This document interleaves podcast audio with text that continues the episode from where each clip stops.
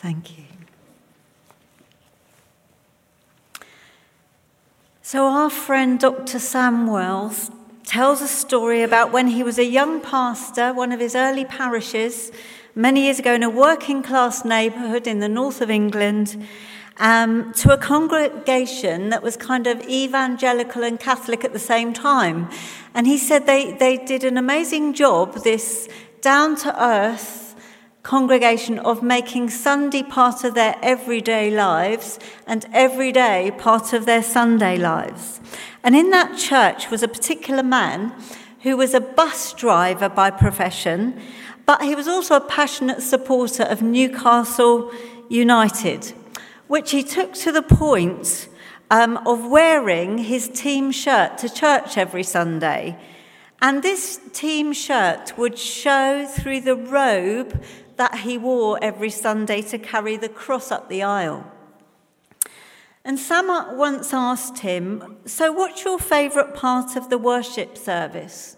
And he replied um, that he loved it most when three or four times a year they got out the thurible, you know, the, the swinging incense, um, the hanging incense burner. And it was his job to carry this and to swing it and to fill the church with fragrant smoke. And when Sam asked him why this bus driver, why, why this United supporter liked that bit of the service so much, he replied, Well, it's the glory in it. It's the glory in it. You feel like you're surrounded by God. So Sam asked him, pushed it a bit more, um, and asked him if he ever felt that at other times, but during his everyday week. And do you know what he replied? Sometimes standing on the terraces watching Newcastle United, I feel that glory in the excitement of the action and the song and being together in the crowd. And Sam asked him one more question What does all this tell you about God? And he replied, it tells me God is always about to surround me like a cloud of smoke. It's a good definition of holiness, isn't it? God is always about to surround me like a cloud of smoke, always about to surround me so that I can experience his presence and feel myself changing from the inside out. And I think that's what was going on when James, Jesus takes Peter, James, and John up the mountain on this Sunday. On, well, wouldn't probably be a Sunday, but on this particular event. And I want to look this morning briefly at what this might tell us about God in the face of Jesus, and then what it might tell us about us in the face of his disciples. You see, when the disciples experienced Jesus transfigured and his face and clothes dazzling, dazzlingly, dazzlingly bright, like bleach, it says, doesn't it? He has beside him Moses and Elijah in that mysterious event. It's like the Old Testament has come to life, and it says to us theologically that Jesus is the fulfillment of the law, that's Moses, and Elijah, the prophet. So for us, directly, glory has to mean staying close to the scriptures. We don't know what glory is or even who Jesus is without the Holy Scripture without the faith of Israel through the Old Testament into the New. Moses and Elijah confirm that Jesus is now the covenant between God and his people turned into flesh. Moses, there in that experience, because God gave Moses the law, which was carried around in the Ark of the Covenant and enshrined in the temple, representing God's covenant with Israel. And Moses there says that Jesus is that covenant in flesh and blood. And then Elijah on the other side, because as a prophet representing prophets, he reminds us of God's faithful love. You know, in the Old Testament, whenever Israel broke the covenant and strayed and sinned and turned its back on the Lord, God sent prophets to remind Israel what it meant to be loved and to love. So, in this middle of this precarious conversation between Jesus, Moses, and Elijah, we are reminded to hold fast to the scriptures which tell God's story of loving liberation for the world and for us. Glory must mean staying close to his holy word. And then glory means staying close to the Father himself. The transfiguration, it seems, happens as a prayer, in a moment of prayer. It's what we are always hoping, aren't we, will happen when we sit down to pray. Jesus, in that moment, has the same kind of experience the bus driver, strangely, is describing. A cloud surrounds him, and the Father says, This is my chosen Son Listen to him. It's a glimpse into the Trinity. And for a moment, it seems like Peter, James, and John get to tune into a conference call between Father, Son, and Holy Spirit. And so for Jesus himself, glory means staying close to the Father in prayer. Glory means staying close to mission, to God's mission. Jesus, Moses, and Elijah aren't talking about the weather. What are they talking about? They're talking about Jesus going back down the mountain, going to Jerusalem to die. So, glory for Jesus isn't some kind of mystical escape from the harsh realities of pain and suffering and dying. It's about facing it, facing the reality, especially, especially suffering for the sake of his truth and justice, and allowing the cloud to come round us and for others to see God through the suffering. Sam Wells calls it seeing an upstairs in a downstairs world. And for many of us at the moment who are going through hardship and difficulty, that's what life is right now, isn't it? Trying to see upstairs in a downstairs world. Finally, glory means, strangely in some ways, staying close to God's church. I say strangely because sometimes the church can be so silly so stupid, so small minded. I don't mean you, I mean me as well. And Peter seems to make this ridiculously daft suggestion in that moment to build three shelters, as if to say, Jesus, how about we make you three, you and your friends comfortable, so you can put up your feet and have a chat and a costa.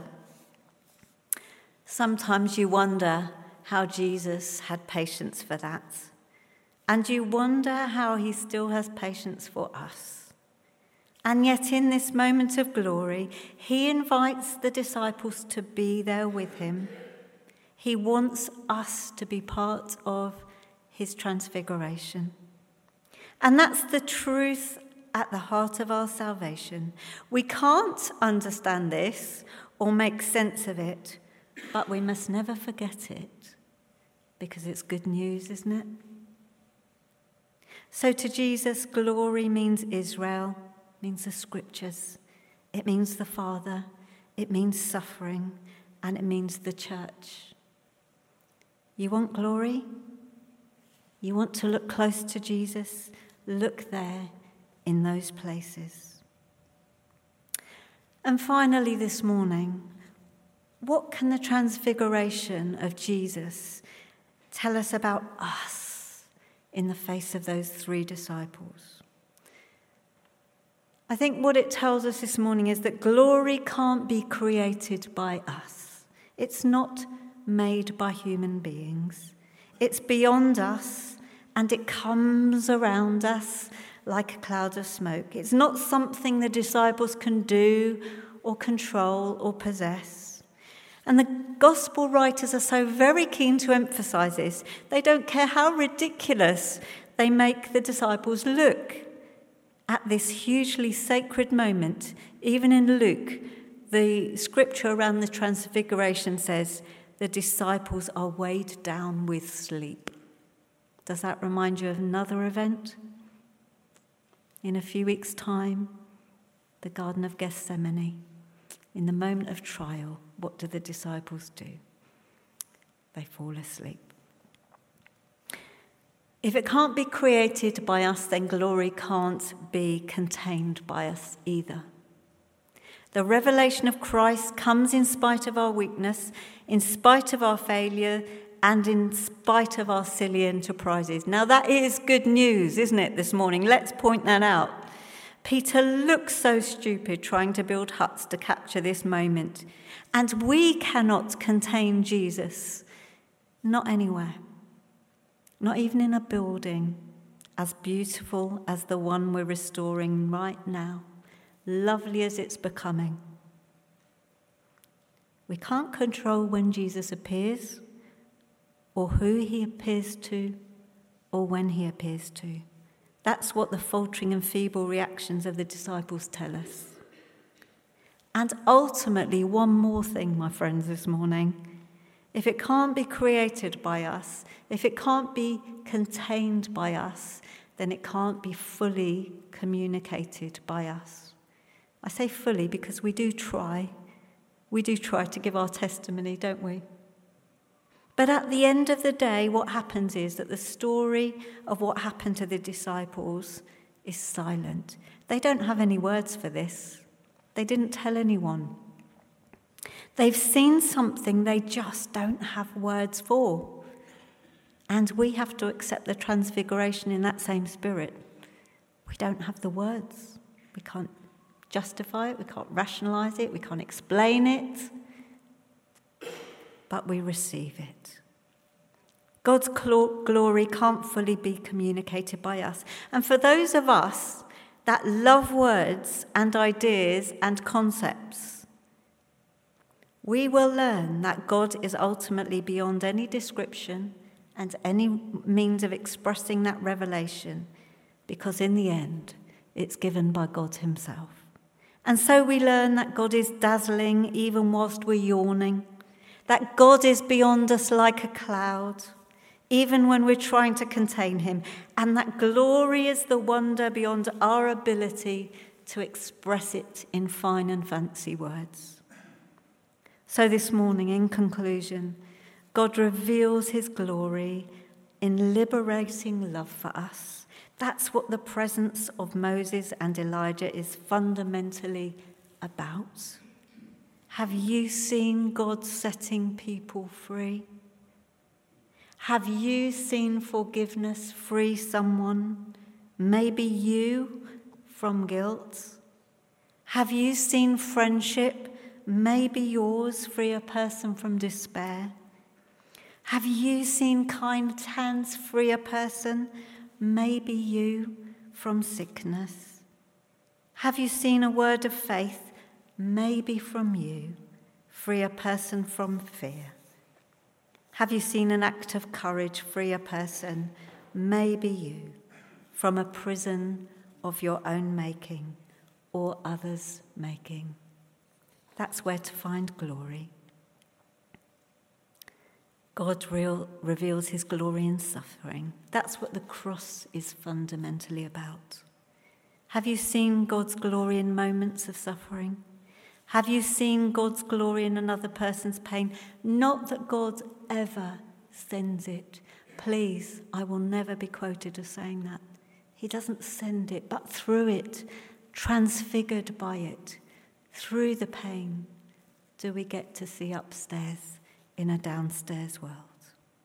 Are you putting your own suffering in the presence of God for Him to transfigure? God reveals His glory in the church, the ordinary, clumsy, small minded church. Have you seen God in the poetry and song of the church this morning? Any day? Have you seen him in small acts of generosity in the church, in striking risks of kindness, in stumbling attempts at hospitality? Have you looked for God's hand in our common life here over months and years of prayer, mission projects, membership classes, finance committees, joyful celebration, and tearful funerals? That's where to find glory. And finally, Jesus was transfigured when he went to pray. Do you go to pray? And when you do, are you expecting God to transfigure you? Because the biggest surprise of all might be that you and me, tired, weary, terrified, clumsy, inarticulate, might be the locus of God's revelation to the world. That's good news, isn't it? So let our lives become a prayer. Let others see the face of God in us. Let others come close to you. And when they do, let them say, God is around me like a cloud of smoke. May we see God's glory in the face of Jesus. But we, may we also be transfigured ourselves. May we bring our freedom, our foolishness, and our suffering into the presence of God to be so transfigured by Jesus that others may see the glory of God in each one of us. Amen.